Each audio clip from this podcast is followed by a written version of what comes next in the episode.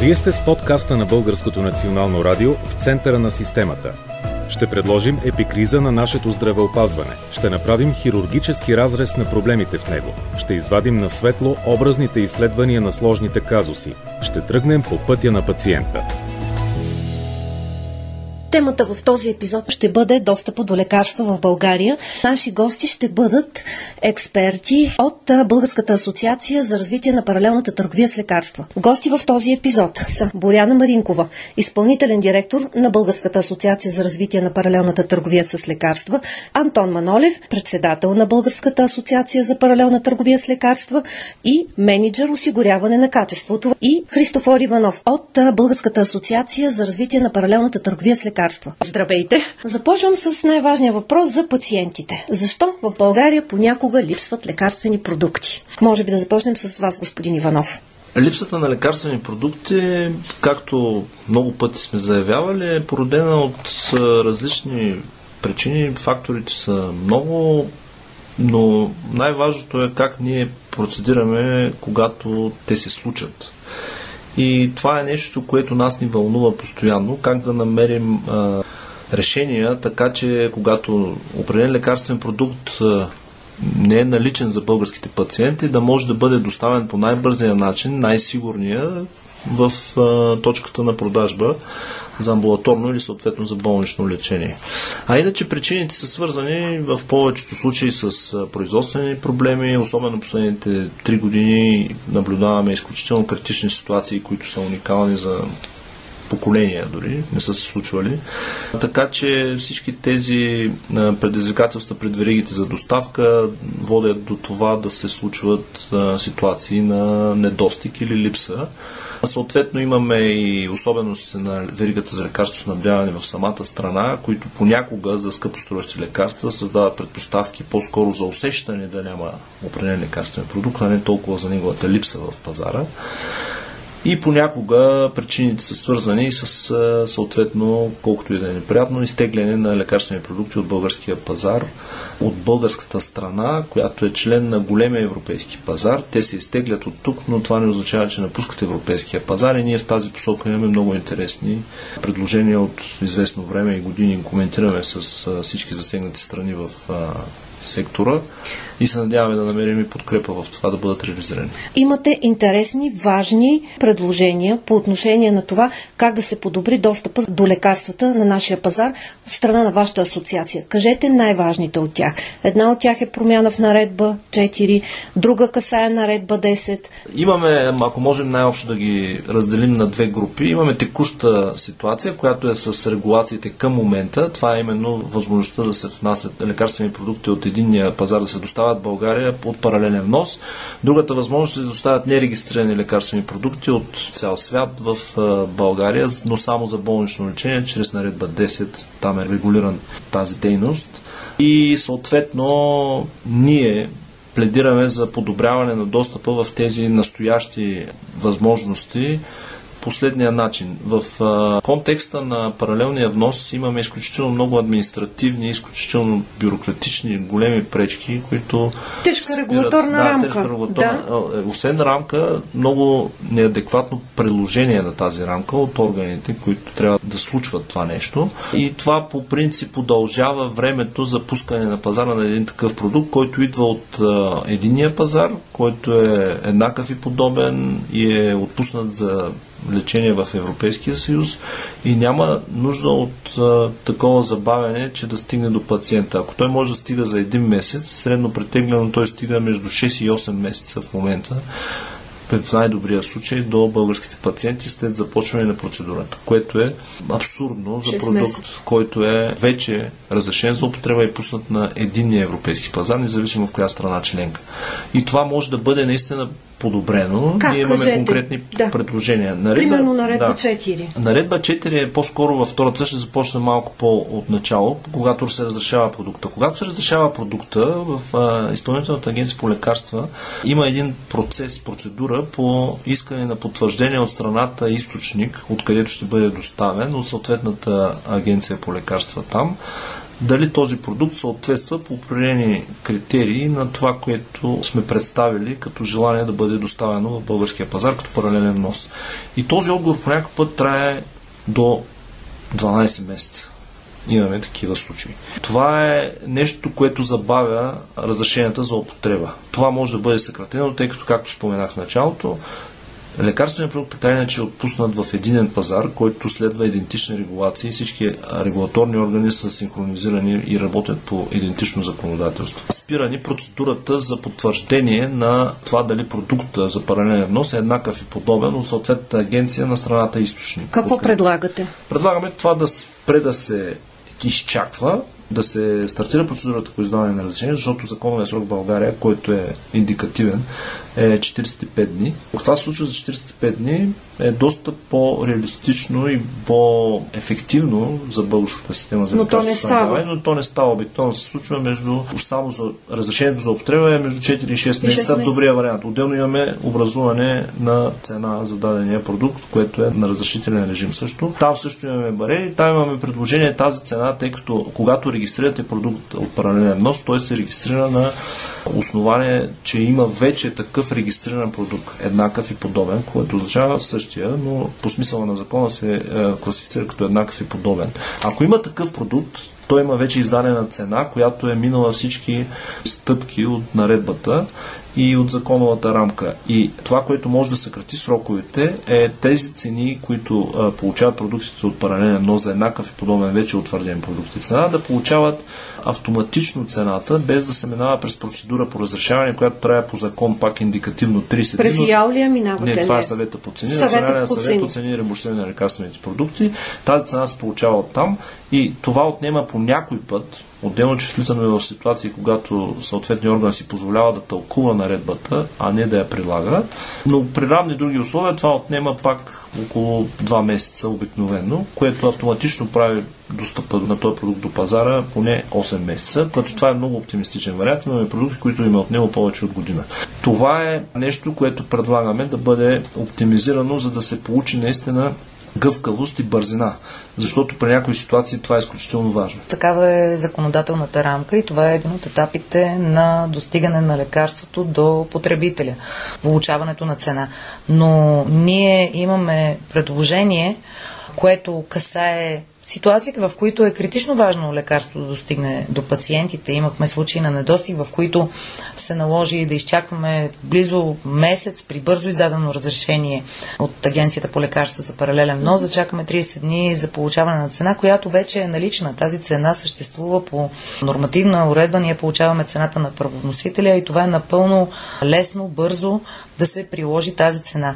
Ето защо ние смятаме, че трябва да се предприеме една регулаторна стъпка в съкрещаване на срока и дори още по-смело. Смятаме, че трябва да се премине към регистрационен, уведомителен режим по отношение на цените от паралелен внос.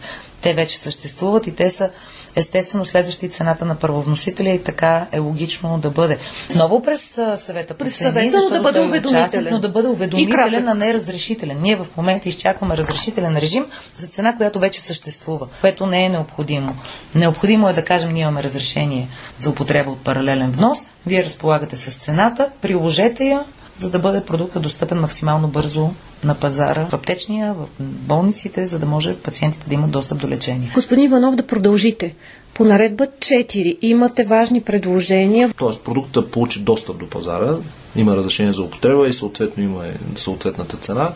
Когато почне да се търгува продукта в българския пазар, когато става въпрос за продукти по лекарско предписание с реимбурсен статус, т.е. включени в позитивния лекарствен списък, имаме една пречка, която се нарича код на НЗОК. Там, когато притежател на разрешение за употреба от паралелен нос получи съответния код по НЗОК, той има различен от този на първовнесения продукт, ако може така да го определим, т.е. на продукта, към който той реферира.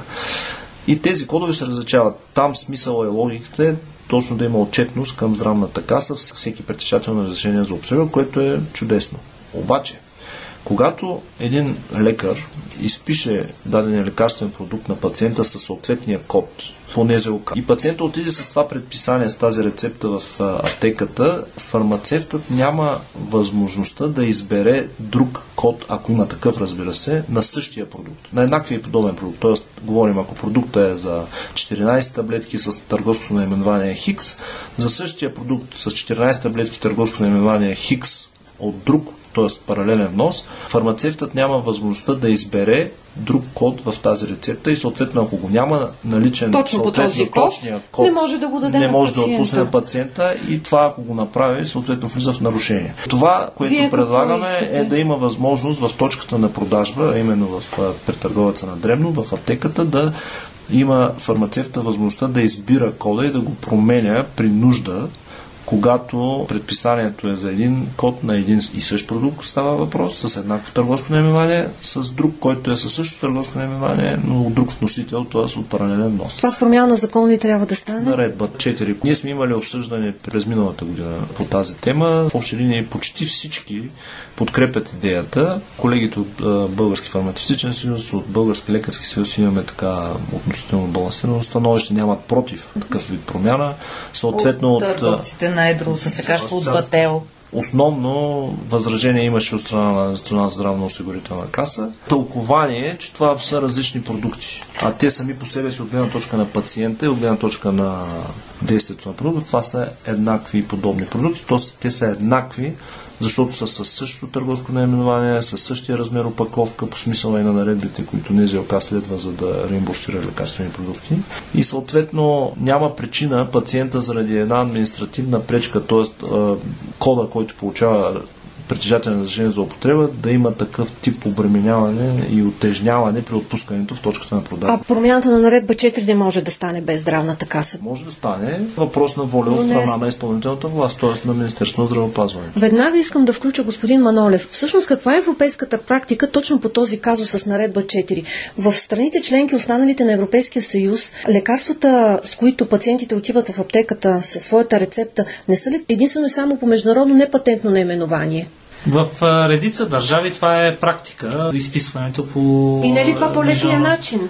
Това вече е от местото законодателство и както е преценила държавата, но ако след анализиране от страна на Министерство на здравеопазването и съгласуване с Български лекарски съюз, БПС, всички засегнати страни се реши, че това би улеснило пациента изписването на лекарствата и намали административната тежест, би било една много добра практика. Ние искаме да дадем стъпката, в която магистър фармацевта има избор да отпусне предписаното лекарство, като единствено избере от различните кодове на един и същи продукт, както е предписан. Ние смятаме, че при наличието на повече от една възможност, някой път са три, могат да бъдат четири или пет, вариантите да се отпусне абсолютно същия продукт, като търговско наименование, като дозови единици, като размер на таблетки, флакони или ампули в опаковка, няма защо да има ограничение през магистър фармацевта да го отпусне. Той не нарушава по никакъв начин. Рецепта, напротив, изпълнява своето задължение да осигури предписаната терапия. И това е елементарна промяна, която само ще подобри достъпа на терапия. Не само по отношение на паралелните вносители, но по отношение на правовносителите. Аптеката да отпусне това, с което разполага, за да реши проблема на пациента максимално скоро. И смятам, че тази идея няма естествен враг, защото за всички нас като общество стана ясно, че достъпа до лекарства, максимално бързия не а, възпрепятстван достъп до налична терапия е приоритет. Предполагам, че има сигнали случаи за това, за което казвате вие, да страдат пациенти от по-труден достъп до своя медикамент. Има такива, но има и страдащи фармацевти, които бяха санкционирани за това, че са да. отпуснали съответния код, а не е бил той предписан в рецептата. Имаше миналата година известно напрежение по тази тема и ние искаме това да бъде изчистено, защото когато става въпрос за продукт, който е в ниския ценови сегмент, пациента би могъл дори да си го купи на свободна продажба, т.е. без да го реимбурсира касата. Но когато става въпрос за продукти, които са или 100% реимбурсни, или са с висока цена, не всички могат да си го позволят и разчитат на реимбурсацията. И тогава се сблъскваме с това препятствие, което е излишно и е по-скоро административно и бюрократично, отколкото смисъл и цел. Дали изчистихме изцяло проблема, господин Манолев? Дали в Европейския съюз, в другите страни, паралелната търговия с лекарства е по-добре урегулирана? Редица държави от Европейския съюз, съобразявайки големината на държавите от същия калибър като България, са решени проблемите и казусите с снабдяването с лекарства, като се е въведен по-либерален режим. Тоест, когато даден лекарствен продукт е изтеглен от, да речем, от държавата, защото по економически причини, а не свързани с лекарствената безопасност, държавата дава възможност на търговците на едро да намерят този продукт в друга държава, членка от Европейския съюз. И то бързо. Бързо и да го внесат, адаптирайки минимално вторичната опаковка, така че пациента да получи жизненно важната информация, която го интересува и същевременно на време да получи желаната от него терапия. Това говорим за лекарствени продукти, които са били дерегистрирани или липсващи, които от много страни от Европейския съюз и това е практика предимно в страните, които са малки пазари. Е нещо, което може нашата държава в лицето на Министерство на здравеопазването с наша помощ и с участието на други асоциации, примерно Българския фармацевтичен съюз или други засегнати страни, да вземат решение как това би могло да се въведе и в, в нашето лекарство съмдяване. Да, именно това е втората посока, за която да, споменах. Да Първата е реалността, да. която имаме и какво да. може да подобрим, а втората е изцяло нови решения, които да дадат альтернативни доставки, така че да имаме възможно най-много доставки и канали за доставка на лекарствени продукти и то от единния европейски пазар. И казахте за амбулаторно. Там имаме един нюанс. При настоящата уредба, чрез наредба 10 се дава възможност лекарствени продукти, които не са регистрирани на българския пазар, да могат да се внасят дори от цял свят, не само от Европейския съюз, само за болнично лечение, за конкретен пациент или за конкретни нужди на болниците. Има специална процедура Има... от ИАО издава такъв тип разрешение, ако може да го наречем, за такъв тип целева доставка на нещо, което не е регистрирано като лекарствен продукт в българския пазар. Само за болнично лечение. Точно Тоест, ако да. един пациент амбулаторно иска да се лекува с такъв тип лекарствен продукт, той не може да го извърши, освен ако не бъде хоспитализиран. Това е излишен, ако някой има такива ситуации, когато определено лечение може да се извърши в доболнична или извънболнична помощ. Това нещо е излишно и нашата визия и искане е да отворим нова страница и да направим такава нормативна уредба, която да позволява лекарствени продукти, които са за амбулаторно лечение, да бъдат доставени в България от единния европейски пазар, за да сме подсигурени от към качество на лекарствените продукти от гледна точка на директивата, която функционира от 2019 година. Тоест, всеки един лекарствен продукт, пуснат за продажба в Европейския съюз, минава през специална процедура по сериализация, която му гарантира уникален номер на всяка една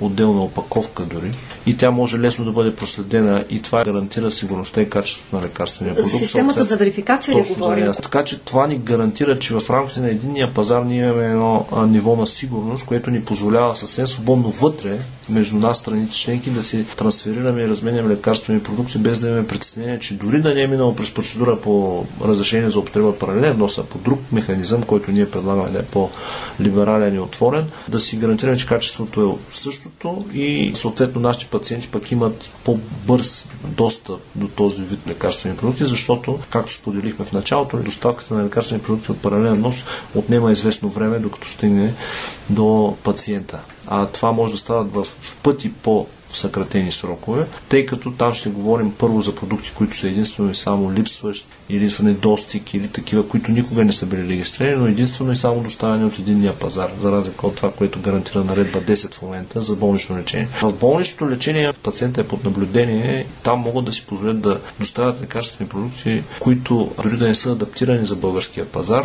съответният специалист може да прецени какво, в каква доза и как да бъде приложено, дори да нямаме необходимата преведена котия, опаковка, листовка на даден лекарствен продукт. За останалите продукти, които са за амбулаторно, е нужно да бъде адаптирано за това. Нашето предложение е да ги доставяме от единния пазар, където листовките и кратките характеристики на лекарствените продукти се оформят и разрешават от агенциите по идентичен, както споменах, начин. И единствено един превод е достатъчен на такъв тип листов, която да е на български за пациента и той да може да използва съответния лекарствен продукт. Тук не крие ли риск обаче, ако е за амбулаторно лечение, пациента да не приложи правилно лекарството? Това, което говорим е за по-либерален режим за доставка на лекарствени продукти, които са дерегистрирани. Единият вид са дерегистрираните продукти. Те вече са били налични на българския пазар, т.е. изписвани са от, ако са по рецепта, са изписвани от съответния лекуващ лекар. Другото е за нерегистрирани или които да. въобще не са били внасени на българския пазар лекарствени продукти. от Европейския но са от Евро... те ще се внасят от европейския продукт, но трябва да отчетеме факта тук, че пациента няма да получи този лекарствен продукт под формата на OTC.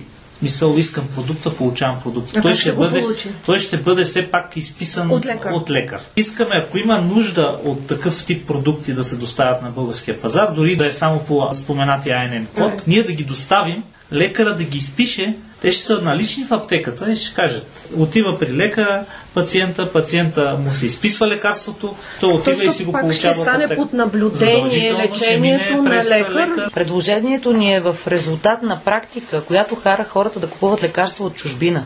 Ние искаме те да имат достъп до тези лекарства в България. Редки случаи се появяват. Имаме изтеглен продукт от България за чревни паразити при деца, да. за един родител, на който детето му има чревен паразит. Е изключителна драма, че не може да намери лекарство. Има ли го вече? Ние имахме сигнали преди няколко месеца и не можахме да бъдем полезни. Хората мислят, че от Румъния, чрез свои близки, се снабдиха с лекарството. Да. Така че това са ситуации, при които лекарството се търси и се предписва. Ние предлагаме да реагираме в резултат на недостига, който е непреодолим. Хората по свои си канали се спасяват поединично, но в България никой не, не отговаря за лекарствената безопасност на този продукт, защото той влиза по самостоятелни канали. Ние искаме да има практика. Знае се най-вероятно какво е потреблението на тези продукти, знае се най-вероятно къде са пациентите, които ги потребяват. Нека да имат достъп до това, което търсят пациента да има минимални пречки в това да се придържа към терапията си, която му е предписана.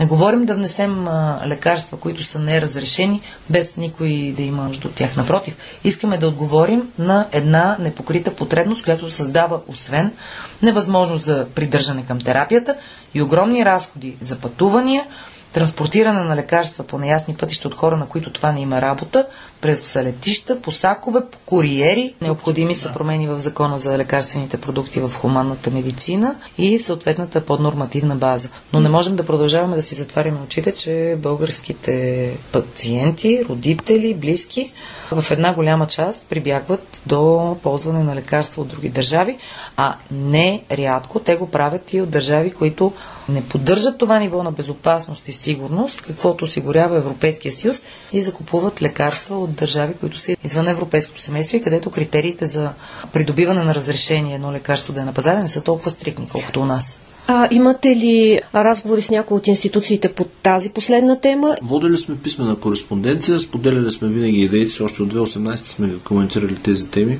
Последно, мисля, че началото на тази година, мисля, че сме входирали предложения. Със сигурност за наредба 4 и за това, което коментирахме към настоящ модел, да, за новите предложения последната година активно, тъй като сме свидетели на ситуации на недостиг постоянно. Но за тази промяна ще ви трябва пък действащ парламент. Да, това е за всички. Аз мисля, Но... че тази промяна е за всички, не само за нас, тъй като всички сме пациенти. Но до назначаване на ново народно събрание ние апелираме за отваряне за обществено обсъждане на наредба 4, за да може да се разшири достъпа от отворени модели на доставки за всички лекарства, които биха могли да бъдат обект на паралелен внос за да можем да сме по-полезни за следващия зимен сезон, за следващи моменти, в които, както го говорихме, оказва се, че недостига на лекарства в Европа не е масов. Той засяга държавите в национален аспект, дори когато проблемите са глобални. Тоест националните политики и практики са факторът, който може да доведе в една държава да има недостиг, а в друга да няма. Така че колкото повече в арсенала си разполагаме с възможности да имаме либерална политика към вносителите, насърчителни мерки към бързия внос, към бързите вътреобщи доставки, към паралелния внос, това само би могло да ни помогне в момент, в който се нуждаем. Сред тези лекарства включваме ли антибиотиците, които винаги, а тази година особено липсваха през грипния сезон? Разбира се, дори именно благодарение да. на паралелния внос, един от най-масово търсените и най-масово недостъпния антибиотик имаше доставки, не бяха прекъснати доставките му. В случай имаше съвпадение, че има Тоест, такова разрешение за употреба от паралелен внос. Късмет сме ако имали. нямаше, да, ако нямаше, трябваше да отнеме, казах, колко месеци, тъй като не сме в форс-мажор в момента. Извънредна епидемична. епидемична обстановка. Тогава за 14 дни получихме разрешение за един лекарствен продукт, който успя в рамките на около 40-50 дни да бъде възможен за доставка. Да, вентолина е Да. случая с бързата процедура. За антибиотики имаме такова съвпадение, но не може да разчитаме на съвпадение и на шанс. Нужно е да направим каквото можем и виждаме за устойчиво. Продължава ли недостига с лекарството за отслабване, което е всъщност лекарство за диабетици, но хората си го купуват за да отслабват? Имате ли информация? Имаме сигнали постоянно. Има уведомление, че доставките ще бъдат не толкова ритмични, че има проблеми с достатъчното количество доставки на време. А, в постоянна комуникация сме с а, притежателя на разрешението за употреба, когато има Един ли сигнали. беше той у нас? Един е той, да. А търси ли се това лекарство и в рамките на Европейския съюз? Да, проблема е глобален. с, Проблема да. е глобален. Той, Глобален той засяга- производствен проблем. Той е в списък а, за лекарства в недостиг на Европейската агенция по лекарствата. Той е с Точно протокол в България. Въпреки И- това се оказа, че пациенти успяват, които изобщо не са с диабет, дори протокол да си издействат и да си го купят и да лишат болните пациенти. За съжаление, тази практика не е само българска. Това е световен феномен в момента, пред който сме изправени. И за съжаление към момента нямаме решение, тъй като там е в самата си основа проблем, невъзможност за достатъчен обем производство на фона на свръхтърсене. Това е и втората причина за недостиг, която Европейската комисия отчита. В 72% от случаите неочакваното повишено търсене може да постави в такава ситуация, в случая, абсолютно всички държави по света. Има ли липсващи лекарства като причина войната в Украина? Аз а, ще споделя само като опит от Или това, съставки за лекарства? Да, много вериги за доставка, много от а, помощните вещества, които са за производството им се използват а, съставки и продукти, които са производство в Украина. Визирам продукти като царевица и всички останали неща, от които се произвеждат други продукти, съответно ползвани за помощни вещества. да. Това създава грижи, много са сериозни забавения в доставките. Това, което знаем от наши партньори и сме чували, но пряко за България колко и в каква степен това се отразява, нямаме нещо, което да споделим като числа, за да сме конкретни. А заради ембаргото наложено над Русия, имаме ли спрени лекарства, които са идвали от руския пазар към България, защото има такива данни за медицинските изделия вече цяла година? За лекарства не мисля, нямам конкретни данни.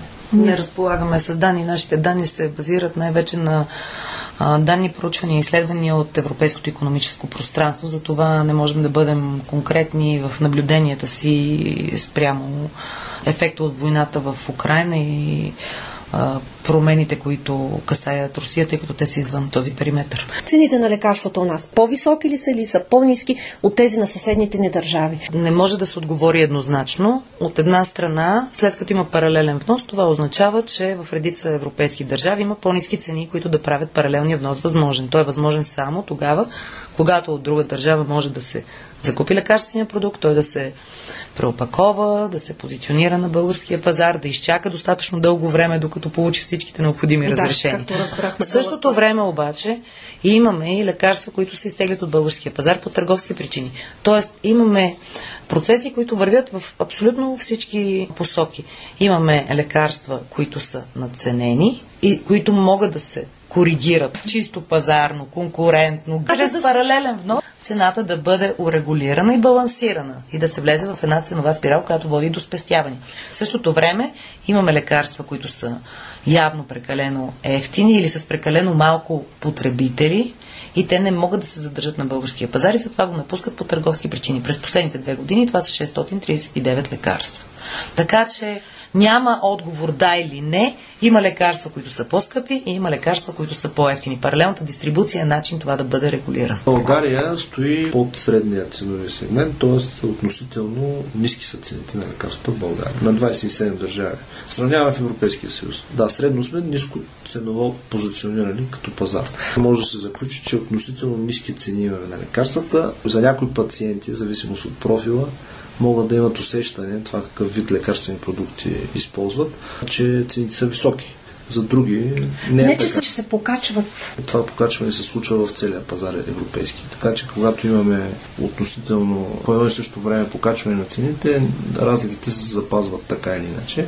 Те се дължат на инфлационния натиск на увеличаване на разходите за производство и на дефицити, които се получават при суровините за производство. Това е водещо. Господин Манолев, добре ли работи системата СЕСПА у нас?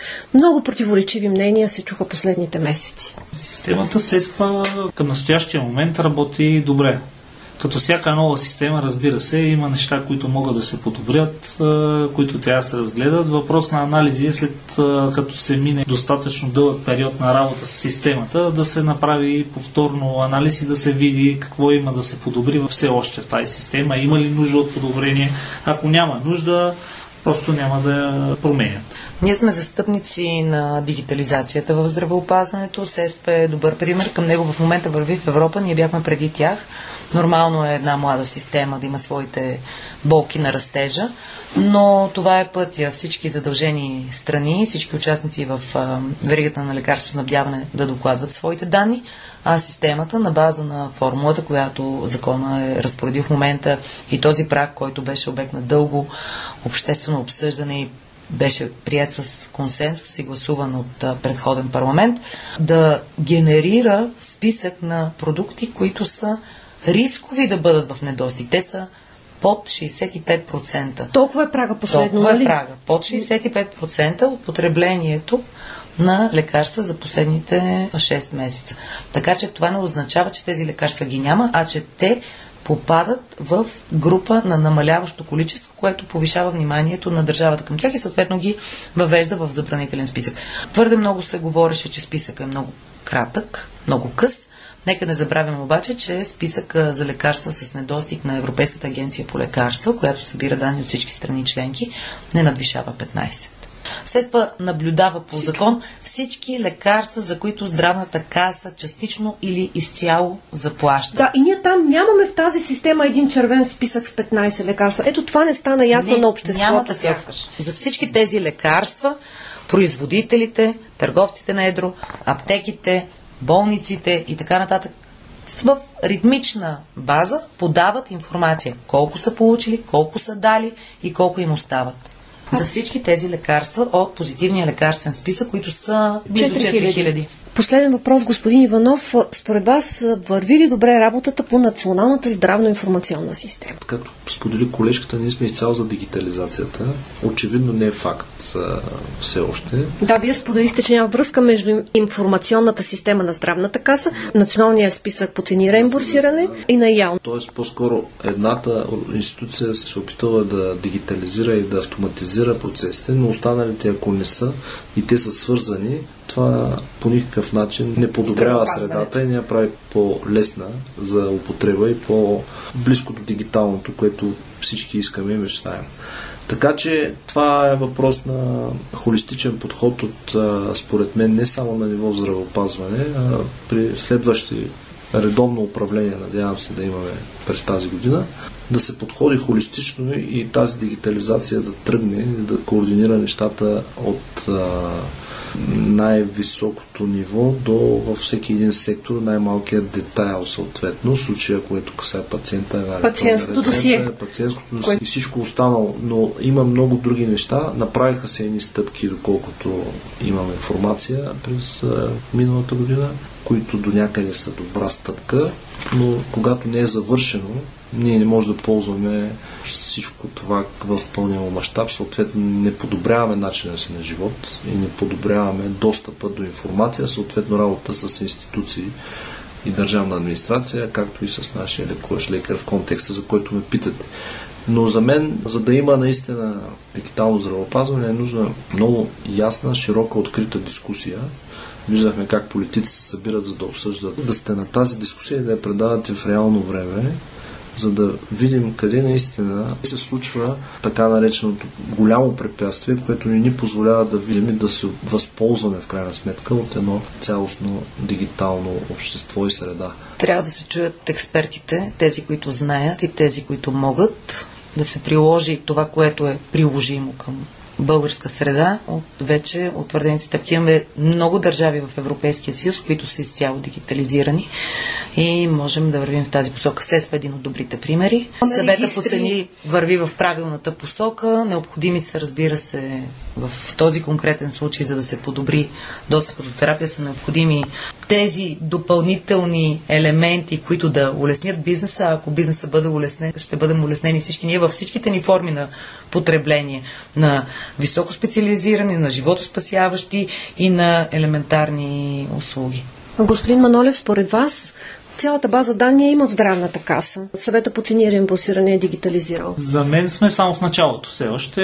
Има нужда да се вземат стъпки за дигитализация на всички институции, които работят заедно. Все пак всяка една институция не е индивидуален остров те са свързани. Има и добри практики от Европейския съюз, от други държави, които могат да вземат. Не е казано, че трябва да се копира, но все пак нещо, което работи, може да го вземе и на база на него да почнем да градим. Казва, че Националната здравна информационна система, тя ще тръгне, както се казва, от миналата година с базата данни. Няма да се включват предишни натрупана информация. Според мен имаме достатъчно добри специалисти на лице в България, тъй като от не случайно толкова IT компании се ситуират точно в България и може да си използваме този ресурс, за да си решиме казусите, които имаме в дигитализиране на здравеопазването и не само на здравеопазването, но на цялата държавна администрация, което след това да се пренесе и към нас които сме пациенти или потребители на тези услуги от администрацията. Много ви благодаря. Гости в този епизод бяха Боряна Маринкова, Христофор Иванов и Антон Манолев по темата за достъпа до лекарства в България и как той да бъде подобрен чрез паралелната търговия с лекарства.